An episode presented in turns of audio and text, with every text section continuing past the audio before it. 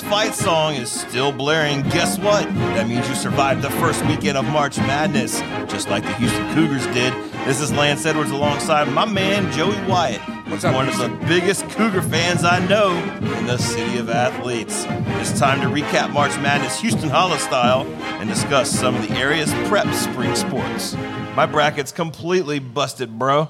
Uh, mine is two for the most part. I do believe my final four still intact, but Come everything in on. between. How? Everything in between is a little silly Okay. right now. Still intact. I didn't say it was going to remain intact, but as of right now, I do believe it is. Let me pull it up here. Any advice that I gave y'all last week about just going with the chalk? Well, it was just completely dumb advice. I would never listen to me ever again on any kind of advice when it comes to sports betting or maybe just pools with your family and your friends or maybe people around the office because only seven out of the top 16 seeds advanced to the Sweet 16. Yeah, man, it's absolutely wild. The number of upsets that there have been over the first couple of days is just unheard of. I've seen people using the COVID no practice excuse. They missed last season, blah, blah, blah. Man, but there's just been some great basketball. And yes, my Final Four is still intact. I got Creighton for the upset over the Zags. I got Creighton, Michigan, Baylor, and Houston in my Final Four. Creighton in the Final Four. Creighton in the Final Four. It's just completely blasphemous, but who knows? Maybe next week around this time, we'll be discussing how brilliant you are putting Creighton into the Final Four. I don't know, man. We'll see what happens. Zags, Zags look like the pretty strong contender out there. Tell you what, Michigan had a heck of a game against LSU on Monday night, just bringing the defense late in the game and coming out with that victory. And then Baylor, of course, just doing their Baylor thing. The biggest upset, pretty much, was a number two seed going down to Oral Roberts, and that would be the Big Ten's Ohio State. The Big Ten just did not show up in this tournament.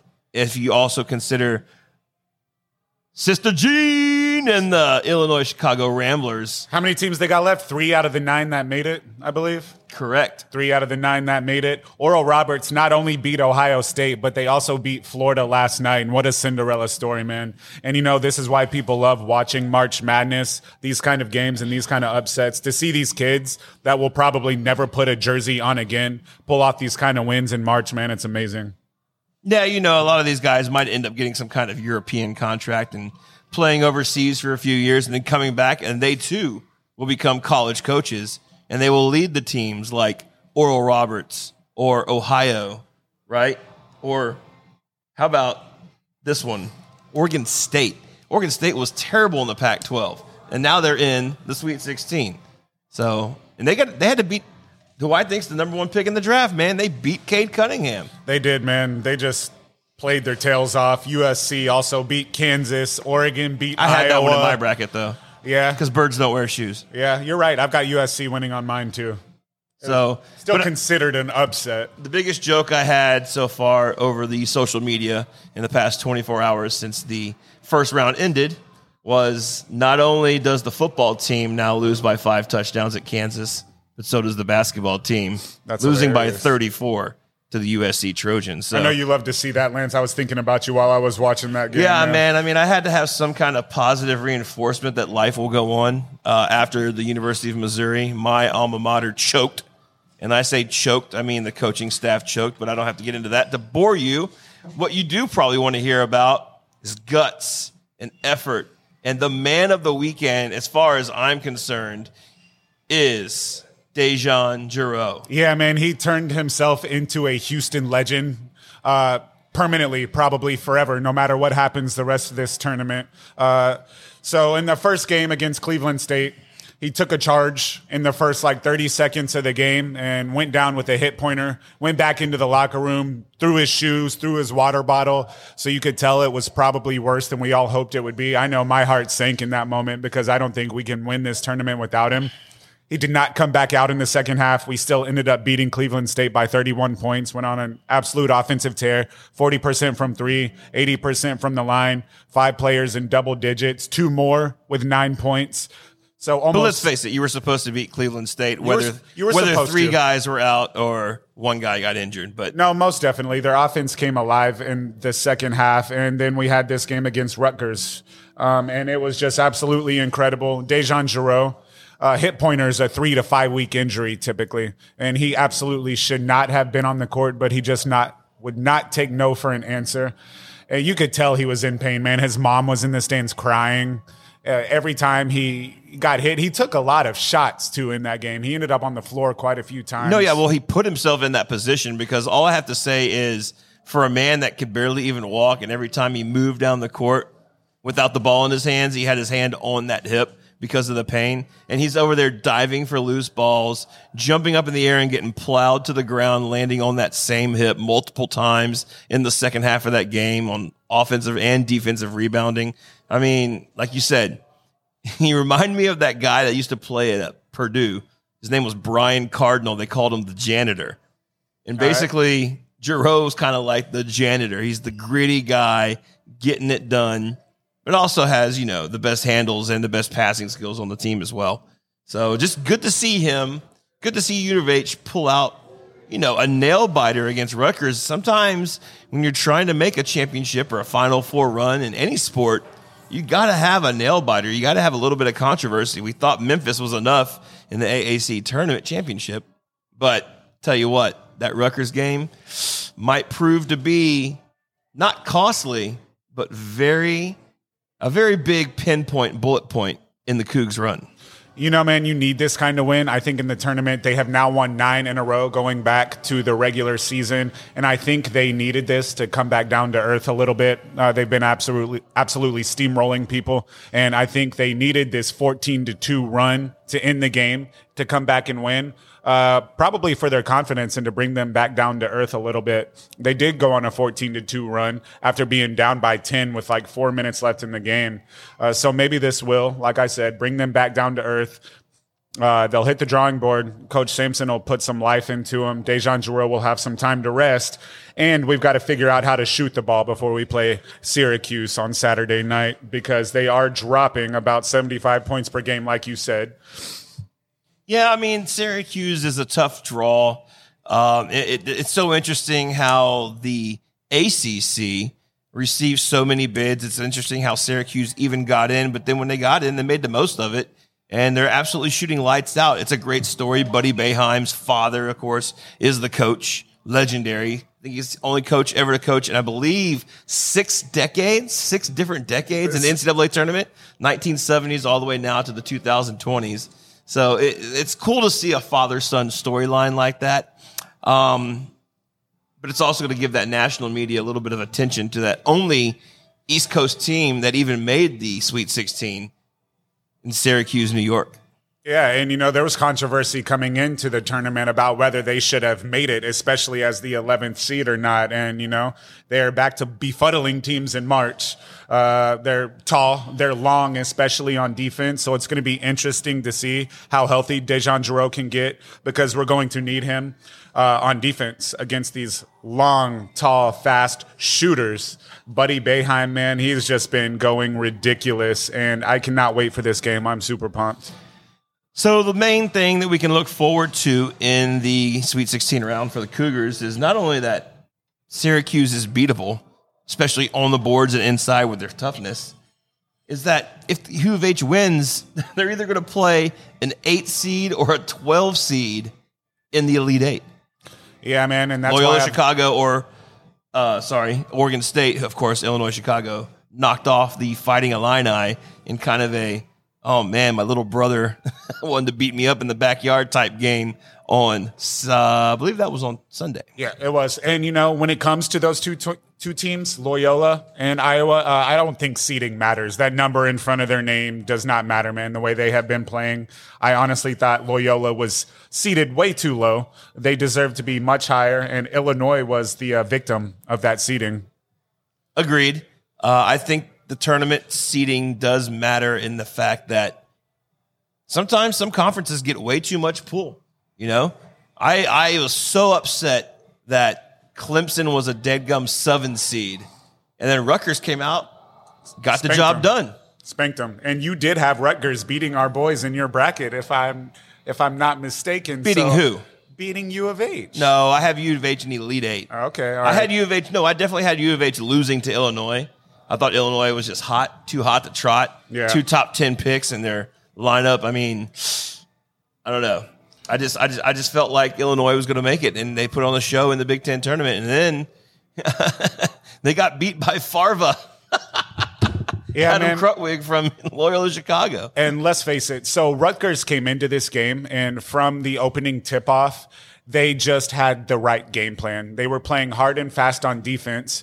U of H is almost dead last in the country in offensive pace, and the defense that Rutgers was running was forcing the Cougs to push the pace, to push the ball down the court. And I feel like they forced way too many shots, way too many bad layups, way too many bad drives because of it. There was just absolutely no ball movement. And when there was Rutgers, they were just ball hawks. And uh, I, I don't think Houston expected it. I didn't expect it.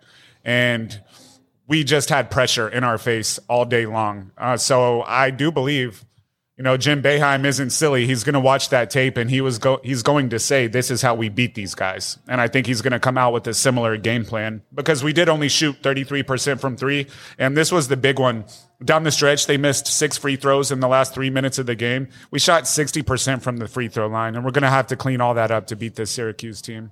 Yeah, it's going to be an interesting chapter in Kelvin Sampson's uh, career storybook if he can get these guys to buy into passing through and chopping up the zone and not dribbling into those two three zone uh, tendencies.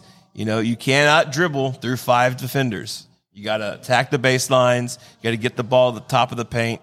You got to work your way inside and out. Hopefully, the Cougs don't settle for the three point shot because that's where, on the other end, the orange can come back and bite you in the butt. And I tell you what, I bet you don't realize this. What's that? There's going to be two Giroux playing against each other in the game. I did not know that. It's one of the sharpshooters. it might be Gerard. I don't know. I don't actually know how to pronounce his name, but it is G I R O U D. Giroux. They have a Giroux. The Cougs have a Giroux. It's Giroux versus Giroux. Slicing and dicing versus three point times. Yeah, man, it's going to be a tough matchup. Syracuse has shooters. We do have sharp shooters, but they were not hitting the other night at all. You know, Quentin Grimes came through with a couple of really big shots towards the end of the game that helped us go on that 14 to 2 run. But Marcus Sasser, our second best shooter, he was 0 for 5 from 3. He just did not have a great night passing the ball at all. Neither did Quentin Grimes. Like I said, it was all a product of that defense. And shout out to Rutgers for just coming through with the perfect game plan to beat the Cougs. And I do think Syracuse is going to copy and paste that. So hopefully Kelvin Sampson has something in his uh, bag of tricks because we're going to need it. Uh, going into this Syracuse and Houston game, these two teams on the season match up very well. Points per game, Syracuse 76, Houston 77. Points against, Syracuse 67, Houston 58. Field goal percentage, Syracuse 44.7, Houston 44.3. Rebounds per game, Syracuse 36, Houston 40.9. Assists per game, Syracuse 15 to Houston's 14. Blocks 5 to Houston's 5. Steals 8 to Houston's 8. So these two teams match up very closely. We all know that March is a different animal, but I do think it's going to be a great game. Yeah, the ultimate argument, though, Joey, where it comes down to it is, and I just realized that only one ACC. No, wait, Florida State's in there too. So two ACC teams made the Sweet 16 as well. Look, Syracuse had to play the Florida States, the North Carolinas. You know, Duke was on a down year, the Georgia Techs of the world, right? And U of H was playing East Carolina, you know, Yeah. most of the time. Um, Tulsa, not very good.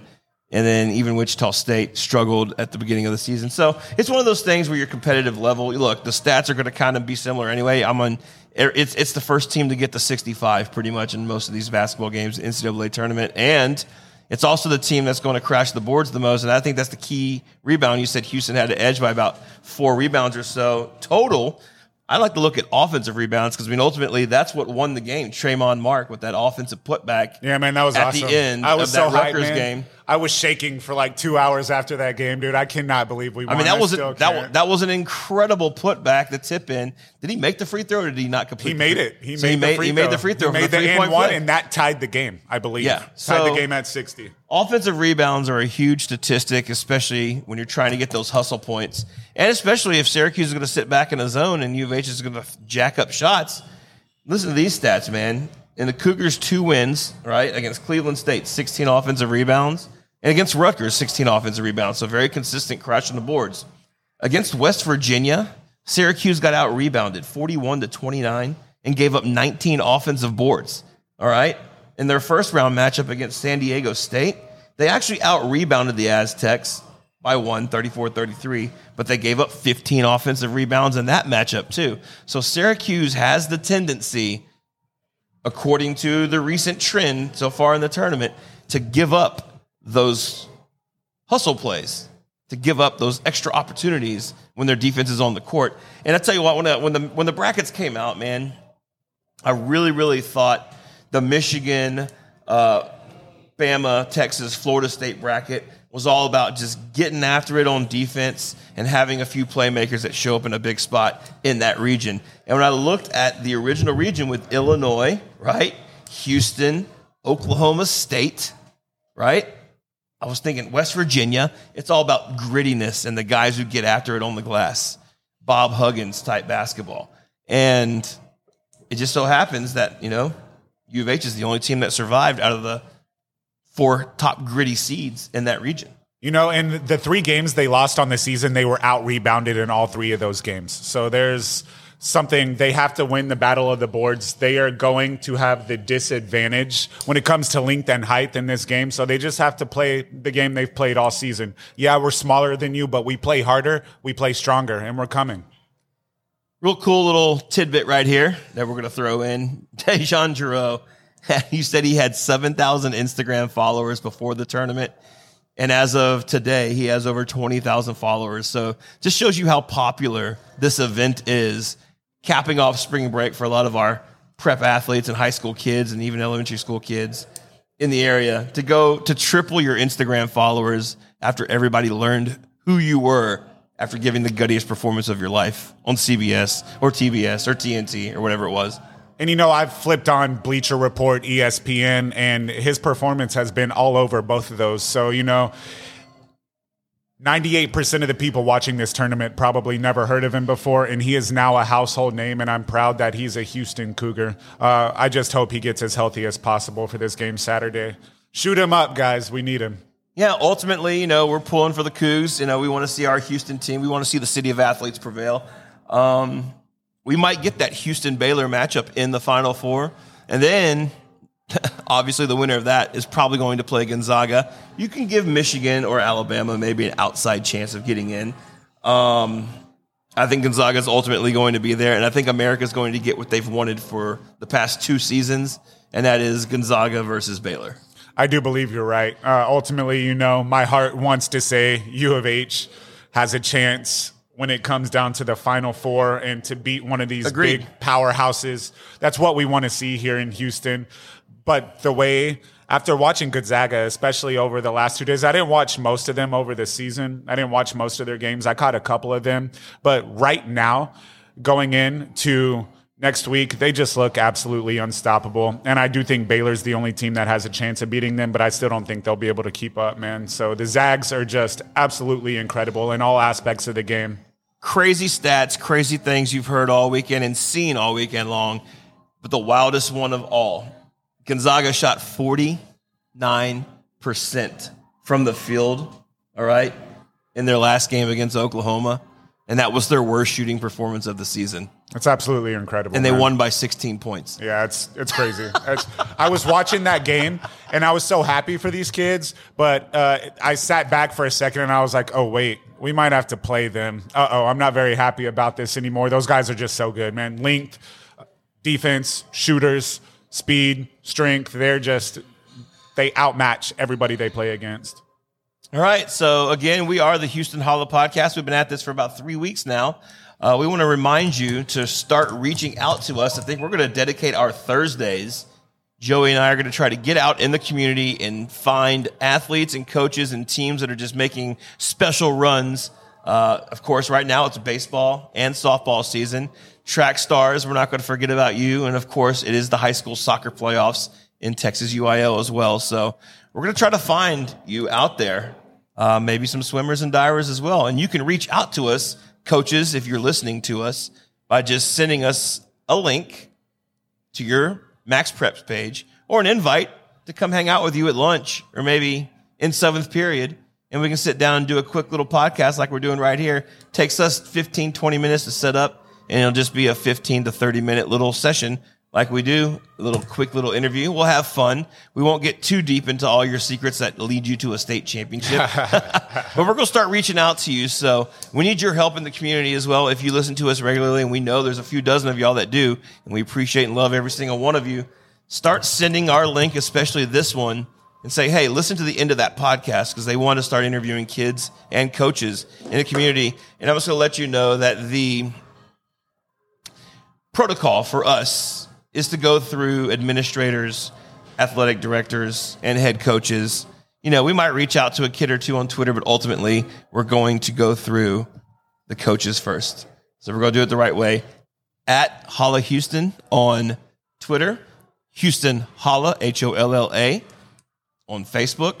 And last but not least, email us anybody who's doing great things. Houston Holla Sports at gmail.com. Yeah, and we've had quite a few emails come in already. So, you know, even if it's not a sport that's in season right now, don't be scared to email us and we will keep them in mind. We'll keep them on the books. And we've had quite a few emails and calls and requests about football players during football season. And we love that. Keep them coming. And we are going to get to those as This soon as summertime- football season starts. Well, Yeah. actually, we're, we'll get to those, Joey, uh, as soon as summer hits, because you know, as soon as school Yeah. lets out and June first hits, guess what? In our mind, that is football season, baby. Yeah, I know we've promised you guys some interviews, and we've got some football interviews lined up, and we're going to be bringing those to you in the summer. Right now, we need some in-season sports guys, so get back to us with those, please, so we can get these interviews out to you as quickly as possible. All right, man. I got to give my shout outs like we do, man. Here we go. Looking at some of the rankings, and we got some baseball squads out there. One right here in our backyard in Katy, Tompkins Falcons, dude. They're like 17 and 1. Oh yeah, They're crushing it right now. So we've been trying to line up a little interview with them. Maybe we'll get that done this week. We'll see. Uh, they're ranked third in the state in Class 6A. The Woodlands tearing it up, ranked eighth in the state. And Cy-Fair is pretty solid as well. That's our 6A squads doing well.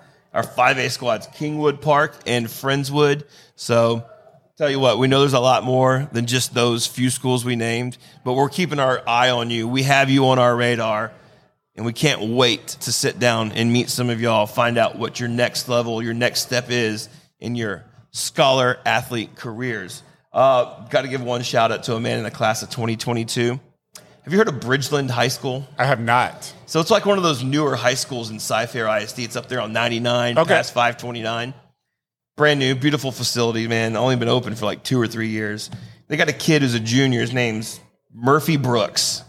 All right, according to his perfect game profile, he's a TCU commit to the class of 2022. There we go, frogs. Dude, he threw a no hitter last week against Montgomery, who Montgomery's always had a pretty decent baseball program. Oh, yeah, there's nothing I- else to do out as I can remember. I you. Dude, a no hitter with 11 Ks. Yeah, that's incredible, For man. high, shout out, These are seven inning games. Murphy Brooks, man. shout out to Murphy Brooks. We'd love to hear from you, Murph. So love that. And what we'll do is get on there and tag him. Maybe he sounds like he is going to be a future member of the Houston Holla podcast. We will get him on this show. We will, and it's gonna happen, guys.